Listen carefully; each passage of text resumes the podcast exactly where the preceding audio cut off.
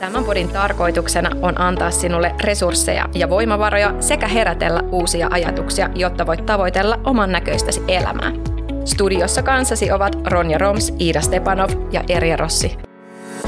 Moi, mä oon Anski. Ja mä oon Linda. Ja me ollaan lasten ja nuorten säätiöstä. Tämä podcast-tuotantokausi on tehty kestävä rahasuhdetoimintamme pohjalta, koska raha on tunneasia. Ja siitä on tärkeää oppia puhumaan jo nuorena. No niin, tervetuloa uuden jakson pariin. Tänään me ollaan studiossa Anskin kanssa ja sen lisäksi meillä on täällä Aada ja Auli. Tervetuloa mukaan studioon. Kiitos. Kiitoksia. Kiitoksia. No niin, viime jaksossahan me puhuttiin jo näistä vaikeista raha- ja tabu-asioista ja samalla teemalla jatketaan myös tämä jakso, mutta mi- mistä Anski me erityisesti tänään keskustellaan? No tässä jaksossa meillä on aiheena piinalliset rahaan liittyvät kysymykset. Ja nämä kysymykset on tullut nuorilta, eli tuolla kestävä rahasuhde työpajoissa ollaan kyselty nuorilta erilaisia vaikeita kysymyksiä, joita ei oikeastaan välttämättä uskalla kysyä muualla, mutta nyt olisi siihen mahdollisuus. Ja eka kysymys, meillä on tämmöinen lämmittelykysymys, että mikä on sun isoin tyhmin ostoksesi? Näitä on varmaan aika paljon. Lähdekö mä vaikka liikenteeseen? Tämä oli kysymys, mitä pohdin pitkään, että onko joku yksittäinen asia, mikä olisi saanut mut nolostumaan tai olisi harmittanut tosi suuresti. Ja oli hirveän vaikea miettiä, koska kaikesta on aina kuitenkin seurannut jotain hyvää lopulta, vaikka olisi hankkinut jonkun asian, mihin ei ehkä olisi ollut silloin varaa.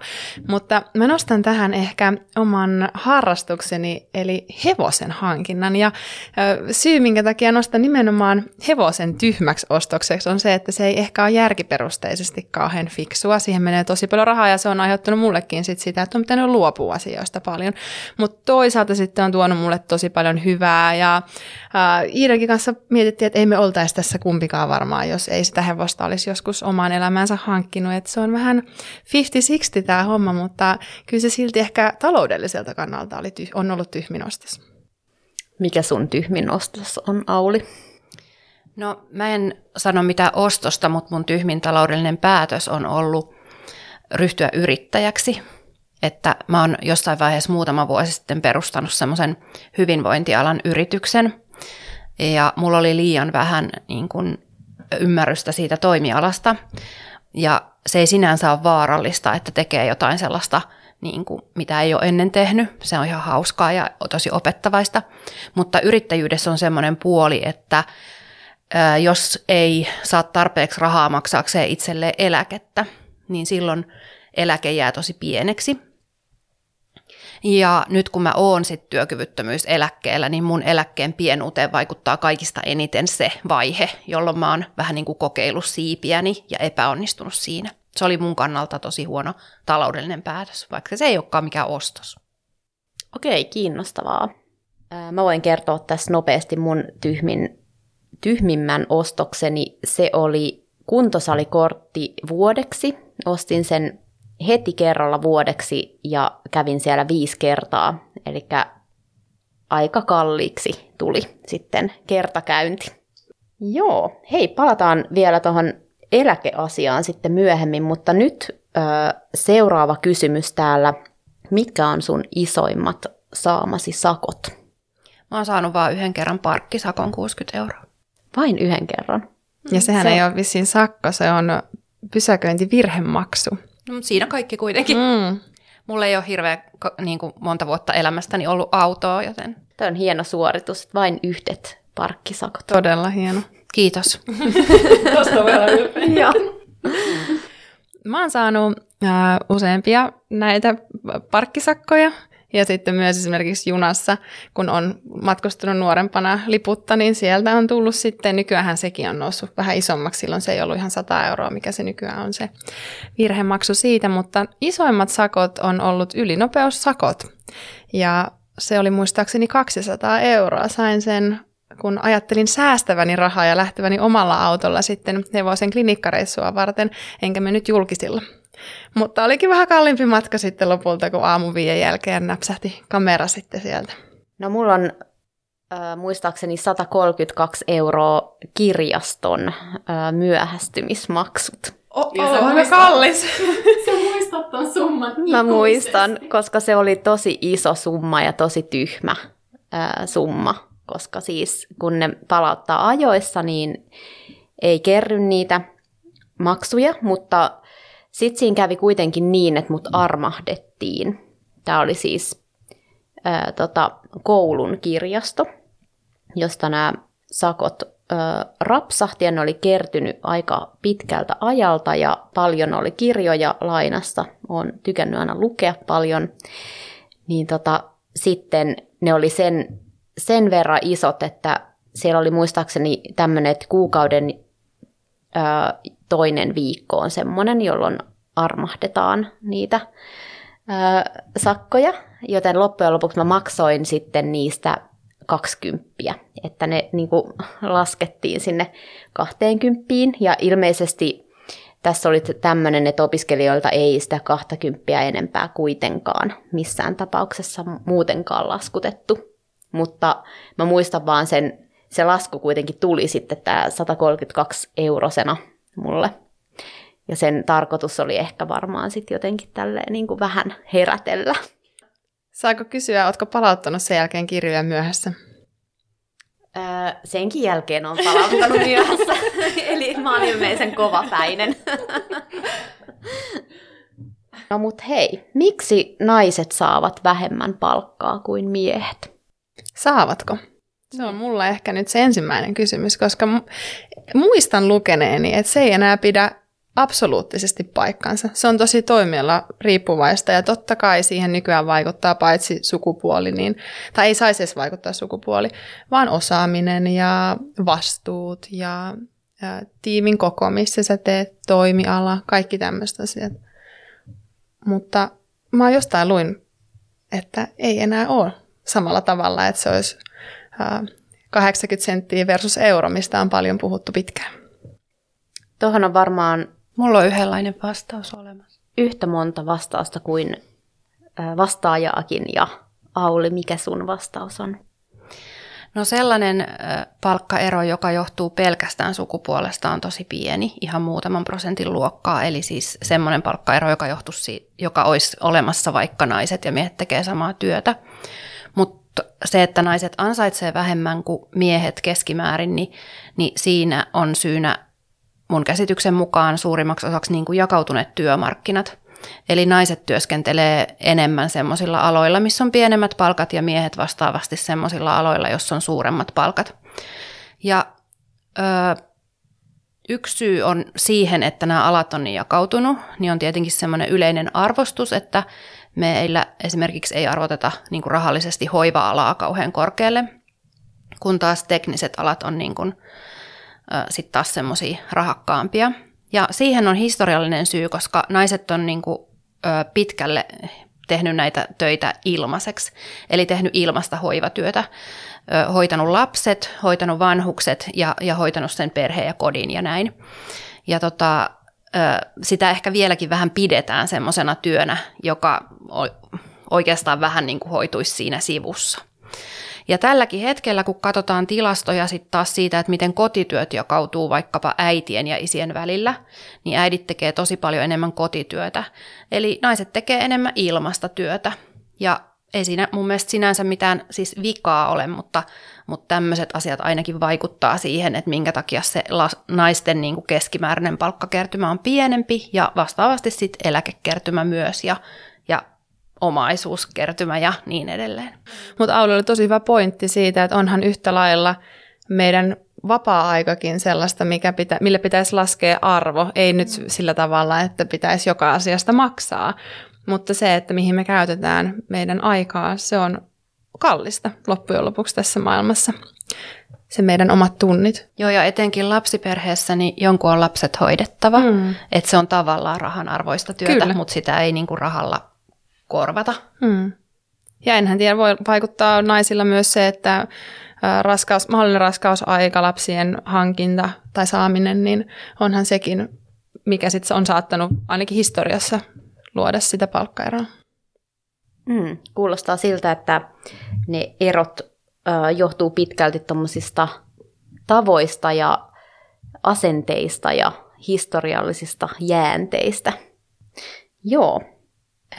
Sitten meillä on täällä seuraava piinallinen kysymys noussut esiin. Miksi joissain perheissä maksetaan lasten harrastukset ja autokoulut ja esimerkiksi kirjat, koulukirjat, jos niitä vielä jossain tarvii ostaa, niin mikä olisi teidän vastauksenne tähän? No ensimmäinen peruste on tietenkin se, että eri perheissä on käytössä eri verran rahaa. Mm. Eli vaikka olisi kaksi vanhempaa ja vaikka molemmat kävis töissä, niin töistä maksetaan niin paljon eri, eri palkkaa eri hommista, että toisilla on enemmän rahaa kuin toisilla. Yksi iso kysymys sitten on myös asuminen, että kuinka paljon asumiseen menee rahaa ja kuinka paljon sitten jää niin kuin harrastukseen. Mutta mä oon itse äiti, mulla on teini-ikäiset lapset, niin mä kyllä tunnistan myös sen puolen asiasta, että eri perheissä on erilaiset niin tämmöiset rahaan liittyvät arvot ja rahaan liittyvät asenteet, erilaisia niin sanottuja kasvatustavoitteita, jotka liittyy rahaan. Et toiset haluaa esimerkiksi opettaa lapsilleen niin kuin enemmän sellaista, että itse tekemällä niin kuin saa aikaan semmoista hyvinvointia tai saa just aloittaa harrastuksia tai jotain muuta vastaavaa. Ja toiset sitten taas ajattelee, että, että mielellään niin kuin sit maksaa ja, ja jotenkin on, e, suhtautuu niin kuin eri tavalla siihen niin kuin kasvatusvastuuseen, joka liittyy rahaan. Ja mä en ole itse tästä kovin hyvä esimerkki, että mulla on ehkä saattanut olla nuorena vähän liikaa semmoista irtorahaa käytössä, ja mä huomaan, että se on vähän niin kuin jäänyt muhun silleen, että mä ehkä saatan antaa mun lapsille vähän enemmän rahaa kuin mihin mulla olisi oikeasti varaa, koska mä jotenkin vaan ajattelen, että no kyllä niiden pitää käydä siellä jossain pikaruokalassa tai jotain muuta. Mm. Musta on ihana kuunnella, Auli, kun sä saat sanottaa asiat niin hyvin. Tota on tosi miellyttävä kuunnella ja hirveän selkeästi. En voisi olla eri mieltä. Joo, mä tunnistan Auli ton saman, ää, tai ton mistä sä just äsken puhuit. Ää, mä oon myös äiti ja mulla on kolme pientä poikaa, ja mun on kyllä pakko sanoa, että mä oon hyppinyt pari kertaa riemusta, kun mun vanhin poika on valinnut itselleen jalkapallon harrastukseksi. Että sen sijaan, että hän olisi esimerkiksi sit valinnut jonkun jääkiekon tai esimerkiksi hevosharrastuksen, mistä ollaan tässä nyt useaan otteeseen jo tämän pöydän ääressä puhuttu. Mutta sitten sit tullaan siihen vaikeeseen tilanteeseen, että kun sitten on vielä se toinen ja kolmas poika, että sitten kun ne päättää, että no yksi haluukin harrastaa just sitä jääkiekkoa ja toinen sitä hevosurheilua, niin että sitten haluaa kuitenkin mahdollistaa kaikille sen saman tai ne samat harrastusmahdollisuudet, niin tämä on kyllä kiperä kysymys. Ja miten sitten siinä tilanteessa, kun yksi haluaakin vaikka vain lukea kirjoja? Tuleeko hänelle sitten eriarvoinen tunne, vaikka hän olisi valinnut itse halvemman harrastuksen, jos muihin panostetaan, pystytään panostamaan silloin enemmän? Mm. Toi on iso kysymys, mm. että raha voi aiheuttaa semmoista kitkaa myös sisarusten välille, mm. jos se niin kuin on kovin näkyvää sellainen, että jonkun harrastuksiin menee enemmän rahaa kuin toisten, tai sitten aikuistumisvaiheessa, jos, jos joku sisaruksista niin kuin ikään kuin saa kotoa lähtiessä enemmän kuin joku toinen. Niihin on luultavasti vanhemmilla aina joku niin kuin ihan hyväkin syy, mutta se ei välttämättä ole niin, kuin niin semmoinen auki sanottu. Mm. Mm. Mulla on hyvä esimerkki meidän perheen sisällä. Mä oon vanhin lapsi. Mä en saanut rahaa koetuloksista. Se oli jotenkin itsestään selvää, että mä menestyn aina koulussa. Mä sain hyviä arvosanoja. Mun veljelle maksettiin sen sijaan aina. Ja kympistä Koska ei varmaan... sai huonompia Kyllä, juuri näin. Mm, että kympistä mä olin just sanomassa, että en tiedä saiko hän kymppiä usein, mutta et, uh, se summa oli sitä isompi, mitä parempi oli se arvosana näistä kokeista. Ja se oli kannuste hänelle. Ja omalla kohdalla mä en nähnyt, että se oli sitten jotenkin eri arvosta, koska mä pystyin harrastamaan ratsastusta. Mä ehkä näin, että siihen on sitten panostettu. Mutta onhan se totta kai varmasti aiheuttanut vähän sellaista, että no minkä takia nyt sitten mun koulua ei nähdä niin arvokkaana, vaikka sehän ei ole ollut se tilanne, mutta se on näyttäytynyt mulle totta kai silloin sillä tavalla. Mutta se on ollut itsestään selvää, että okei, no hän nyt lukee kuitenkin, että ei meidän tarvitse hän siihen, siihen sitten potki eteenpäin. Mm. Mm. Niin se Osaat, varmaan vähän menee. Osaatko tota, sanottaa niitä tunteita, miltä se susta tuntui? Mä en osaa sanoa. Ehkä mä oon niin ajatellut, tämä voi olla, tämä on siis ihan mun oma näkemys, mutta mä oon ajatellut sen aina niin, että mun oletettiin pärjäävän koulussa hyvin. Uh, ja mä totta kai teinkin sen eteen töitä, että pärjäsin. Mutta ei esimerkiksi ikinä ollut, mä en ole siis edes nähnyt vaihtoehtona, että mä en olisi mennyt yliopistoon. Mm. Kun taas sitten mun veli ei mennyt yliopistoon, vaan ammattikorkeaseen, jossa ei ole mitään siis niin kuin tasoeroa sillä tavalla, että se olisi huonompi tai parempi. Mm. Mutta omalla kohdalla mä en nähnyt ikinä edes vaihtoehtona, että se olisi joku muu kuin yliopisto. Joo. Mä mietin tässä kysymyksessä myös, että mitä sitten niin kuin, nuori voi tehdä, jos sen mielestä sen vanhemmat niin kuin, käyttää rahaa väärin tai väärin asioihin, niin eipä juuri mitään. Et ainut tapa ehkä on, että miettii etukäteen niin kuin perustelut, jos haluaa pyytää muutosta johonkin niin kuin käytäntöön, koska aikuisilla on tosi paljon niin kuin sanoja jo valmiina. Me ollaan niin kuin treenattu rahasta puhumista ja rahaneuvotteluja ja tällaisia niin paljon, mm. että jos haluaa saada muutosta siihen perheen rahan käyttöön, vaikka just omiin harrastuksiinsa enemmän rahaa tai johonkin tiettyyn asiaan rahaa, niin, niin kunnon perustelut vaan pöytää ja perheneuvottelua. Hyvä neuvo. Tota, tässä on sitten tämmöinen jatkokysymys tähän. Vähän jo sivuttiin noita raha asioita ja ihmissuhteita. Ja sitten, että jos mennään ihan sinne niin kuin, nuoren oman elämän puolelle, niin miten esimerkiksi sitten puhua rahasta ja sopia menoista niin kuin ystävyyssuhteissa, jos on erilaisista taustoista tulevia ihmisiä siinä samassa ystäväporukassa. Toisella voi olla paljon rahaa ja toisella vähän vähemmän, niin tota, miten kannattaisi toimia? Auli nosti edellisessä jaksossa tosi hyvin tämän ihan kaksi sanaa, miten raha. Ja se toimii varmasti tässäkin, toki varmasti riippuen, minkä ikäisestä ihmisistä on kyse. Mm. Se, että sä oot 13-vuotias, niin se on hyvin erilaista se kommunikaatio versus 25- tai 45-vuotiaalla ihmisellä.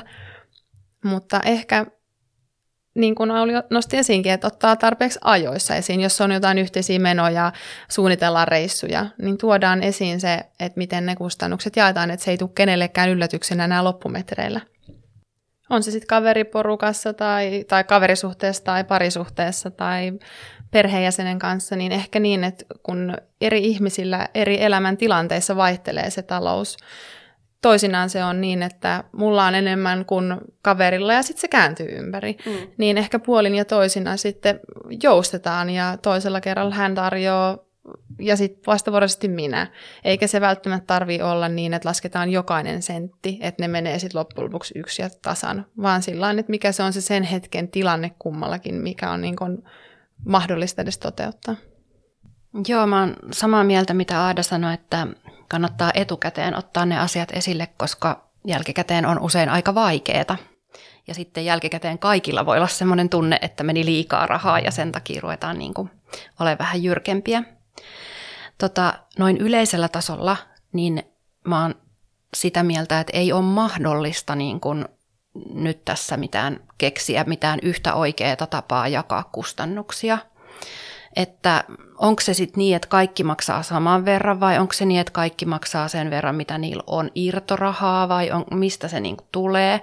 Tai onko käyttänyt sitä hyödykettä enemmän kuin toiset? Tai millä tavalla, että kun se, että siihen ei pystytä niin kuin luomaan semmoista oikeudenmukaista laskukaavaa, niin johtuu siitä, että rahajärjestelmä ei ole oikeudenmukainen, että ihmiset eivät saa rahaa niin kuin ansioidensa mukaan, vaan niin kuin, melko, jopa melko mielivaltaisista niin kuin syistä. Ja sen takia niin kuin oikeudenmukaisuus ja raha on tosi vaikea yhtälö. Mutta Mä itse niin olin oikein ympäröinyt tämän kysymyksen täältä, että tämä on niin kuin mun mielestä näiden jaksojen, missä me ollaan nyt puhumassa, niin tämä on niin kuin tärkein kysymys sen takia, että ää, raha usein aiheuttaa sellaisen tilanteen, että joku tai jotkut ei voi osallistua lainkaan. Mm. Eli jos on rahaa niin paljon liian vähän, että ei voi olla mukana siinä kaveripiirin niin kuin menoissa ollenkaan sen rahan takia, niin silloin jää ulkopuolelle. Ja tota, tommonen, niin kuin, kun ihminen on kuitenkin siis vahvasti semmoinen niin kuin laumaeläin. Meille on tosi tärkeää kuulua porukkaan ja se on meidän niin kuin tunnemaailmassa semmoinen valtava pelko, että mä jään ulkopuolelle. Niin se ei ole ihan yhdentekevää, jos joku jää ulkopuolelle yhteisistä menoista, vaan se on hänelle itselleen todella niin kuin semmoinen niin kuin syvältä niin kuin satuttava tunne.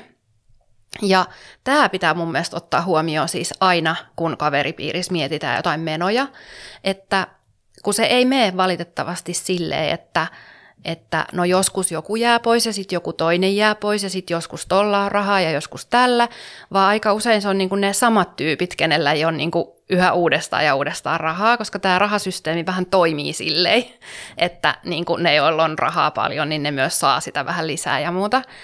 Niin tässä ollaan jotenkin niin kuin koko mun mielestä myös niin kuin koko tämän meidän niin kuin valtion tai yhteiskunnan niin kuin tasolla ollaan niin kuin siinä olennaisessa jutussa, että ketkä saa osallistua, ketkä on niin kuin tätä meidän porukkaa. Ja se on myös, tapahtuu myös siellä kaveripiirissä. Se ei tapahdu pelkästään niin kuin tällä valtiollisella tasolla, vaan myös siellä niin kuin ihan oikeasti siellä niin kuin McDonaldsin ovella tai, tai puhumattakaan sitten vaikka jostain reissuista tai tämmöisistä niin kuin isommista jutuista. Mä oon jäänyt pois polttareissa just sen takia, että piti, piti priorisoida. Mm. Ja ne oli tosi ihanan näköiset juhlat. Ja mä oon tosi onnellinen, että he meni sinne ja mä en ole siitä pahoillani. Mutta mun oli pakko vaan sanoa, että tällä kertaa mulla ei ole rahaa. Mm.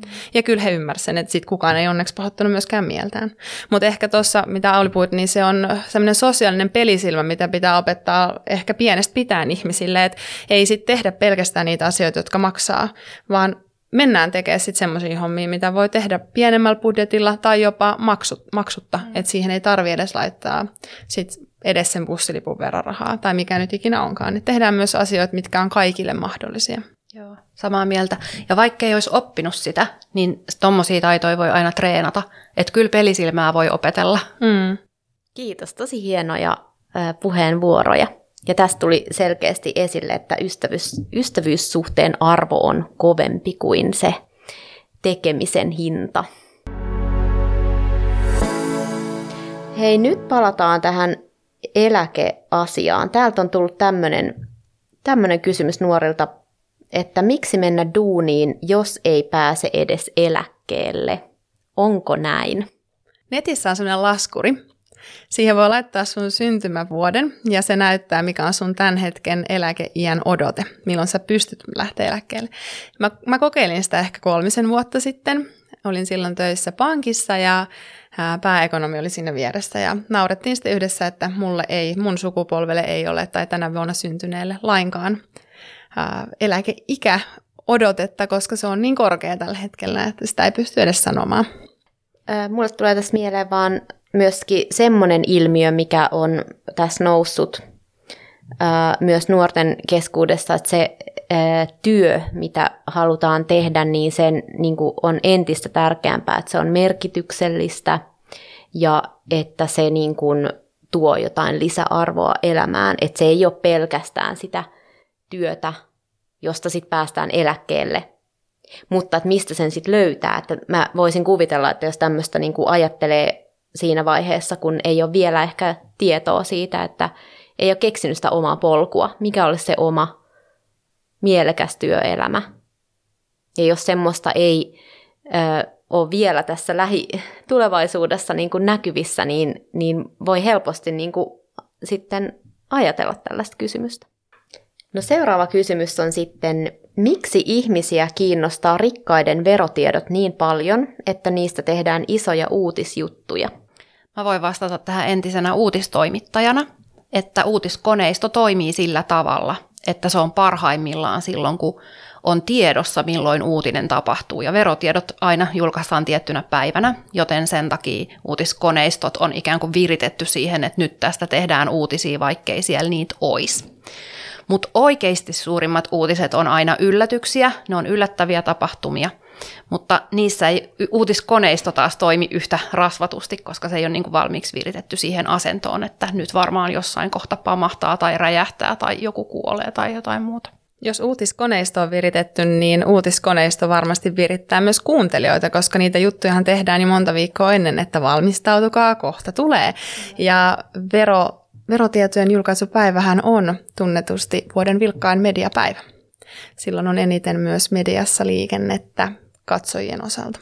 Ja tietenkin äh, kiinnostaa, mitä muut tienaa, että mihin itse sitten siinä niin kuin ää, asemoituu, vai mitä mieltä olet? Ehkä se on semmoista tirkistelyhalua. Niin. Että asettaudutaan myös vähän niin kuin katsoisi jotain Big Brotheria tai jotain tämmöistä, että sen oman kuplan ulkopuolelle. Ää, ne on monelle meistä niin isoja summia, mitä siellä sitten onkaan esillä. Mm. Joku Volt myydään seitsemällä miljardilla, se tuntuu ihan tosi absurdilta. Ja tämä tuli veropäivänä just tämä tieto, siksi tämä esimerkki, mutta yhtä lailla sinne nostetaan myös sit tällä kulmalla, että joku julkis ei olekaan tienannut sitten paljon. Joo. Et siellähän on sekä että niitä onnistumisia, mutta my- myös niitä niin sanotusti epäonnistumisia. Tai sillä tavalla ne ainakin uutisoidaan, vaikka se ei, se ei sellainen asia oikeasti olisi. Joo. Ja siis äh, kaikkien ihmisten verotiedot on julkisia, ei pelkästään rikkaiden – mutta uutisia tehdään tietysti vain semmoisista niin kuin suurimmaksi osaksi niistä, jotka ansaitsee tosi paljon. Mm.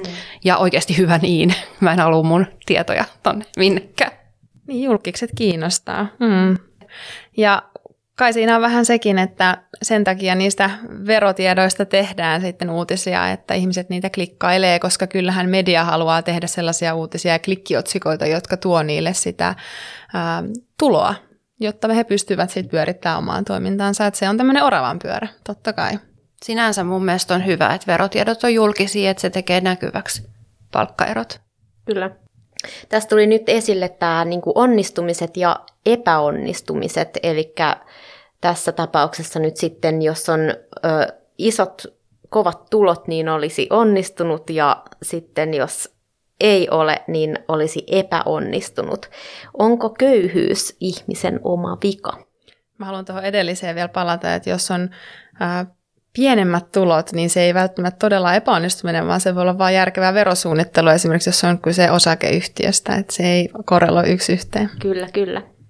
Mutta köyhyyskysymykseen, niin ei, mä en ainakaan usko, että köyhyys on kenenkään oma vika. Mm jos sitä ei ole tietoisesti halunnut valita. Onhan sitten heitäkin, jotka haluaa mennä vaikka munkiksi jonnekin luostariin ja luopuu kaikesta omaisuudesta, jolloin ehkä voi ajatella, että köyhyysraja on sitten niin kuin alitettu, mutta noin niin kuin yleisellä tasolla niin ei. En näe, että on oma vika kenenkään. Joo, puute ei ole oma vika, ellei ole kysymys empatian puutteesta. Se on oma vika, mutta sitä voi treenata pois. Ei ole mitään hätää. Öö, Tämä meidän niin kuin talousjärjestelmä, se millä tavalla palkat määräytyy, se millä tavalla, mistä ihmistä palkitaan ja muuta, niin se on epäreilu, niin siitä ei voi syntyä niin kuin reiluja, reiluja tilanteita ihmisille. Ja että se niin kuin perustaltaan köyhyys ei vähän niin kuin voi edes olla oma vika. Sitten on semmoinen, että joku on tehnyt niin kuin virheitä, niin kuin virhe, huonoja päätöksiä ja tullut tullut sen takia köyhäksi, niin siitä mä ajattelen sille, että, että elämässä virheitä tulee ihmisille.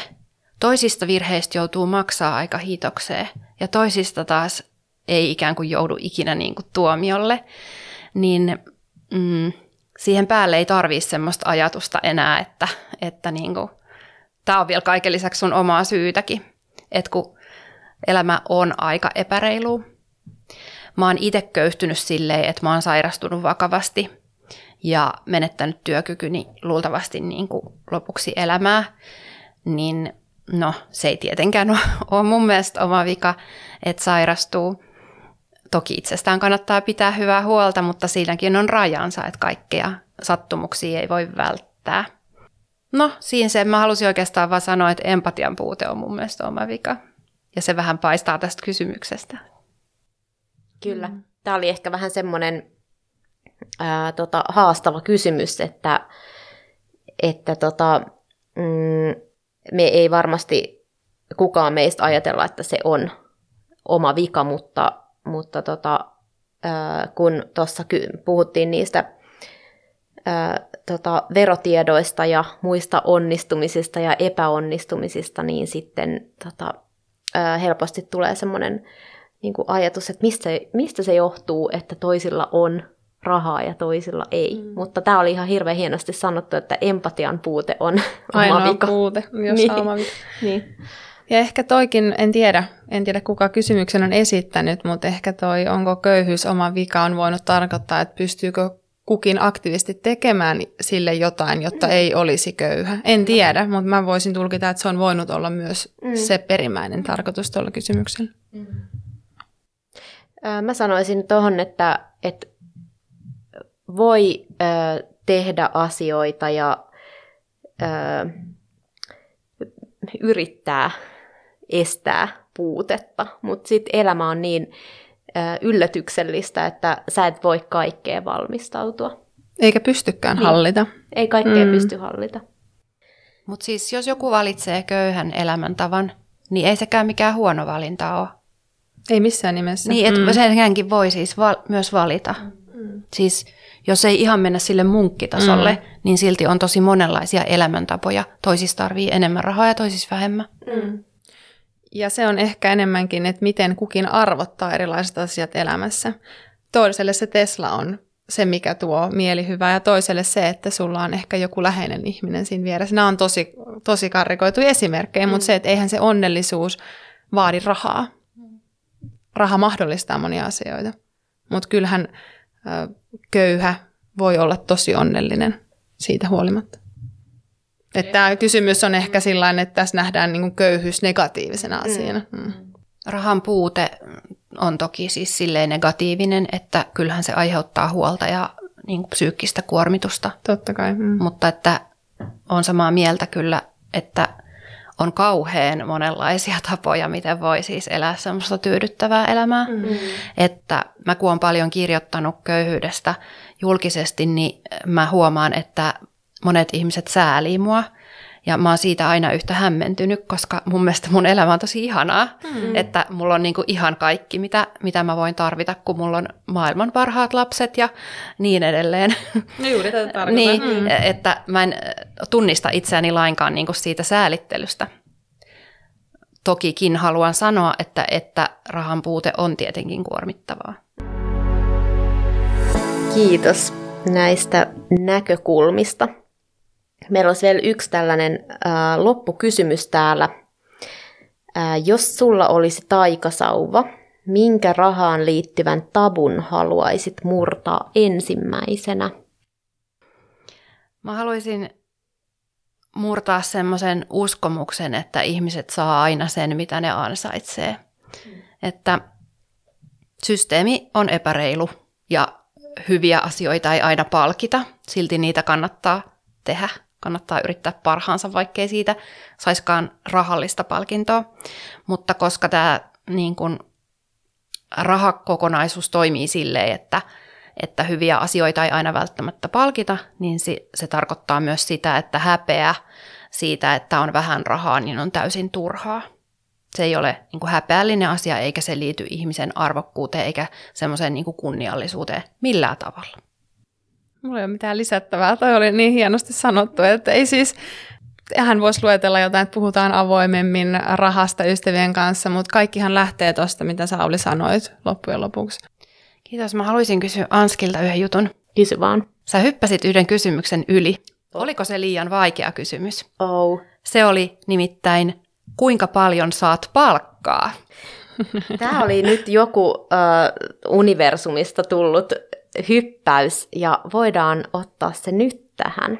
Eli se ei ollut tarkoituksellista. Ei, se ei ollut tarkoituksellista. Joo. Se oli ehkä tollainen joku vahinko tai mun aivojen tuottama vahinko.